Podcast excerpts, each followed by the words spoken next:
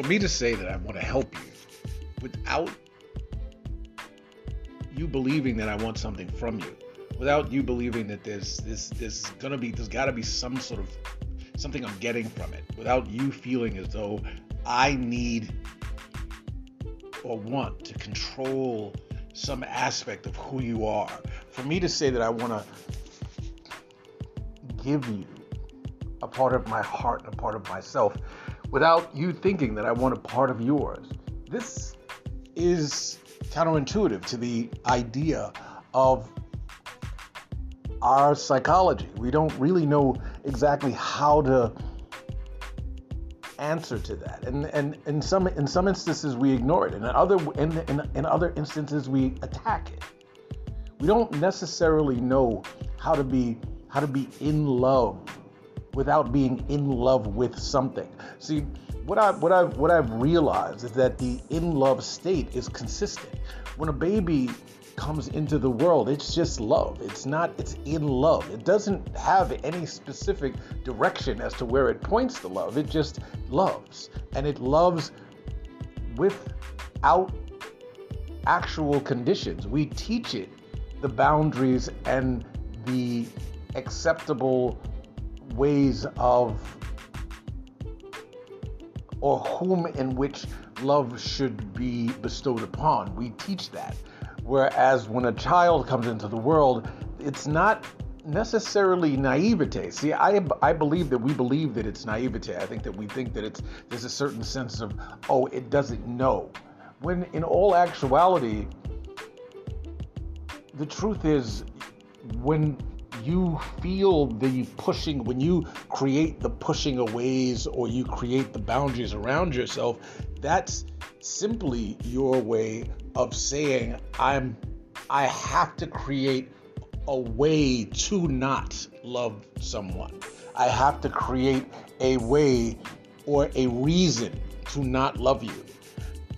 Those boundaries and limitations and ideas and ideologies and all that stuff that the, that we create in our heads, we do it based on the fact that in truth, our the love that we want to be able to give is absolutely free and without boundaries.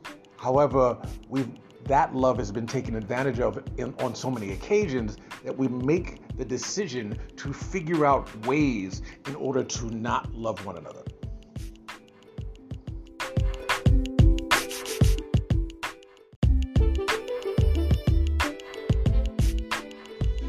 For me to say that I want to help you without you believing that I want something from you, without you believing that there's this there's gonna be there's gotta be some sort of something I'm getting from it, without you feeling as though I need or want to control some aspect of who you are. For me to say that I want to give you a part of my heart and a part of myself without you thinking that I want a part of yours. This is counterintuitive to the idea of our psychology. We don't really know exactly how to answer to that. And and in some in some instances we ignore it. And in other in, in, in other instances we attack it. We don't necessarily know how to be how to be in love without being in love with something. See, what I what I what I've realized is that the in love state is consistent.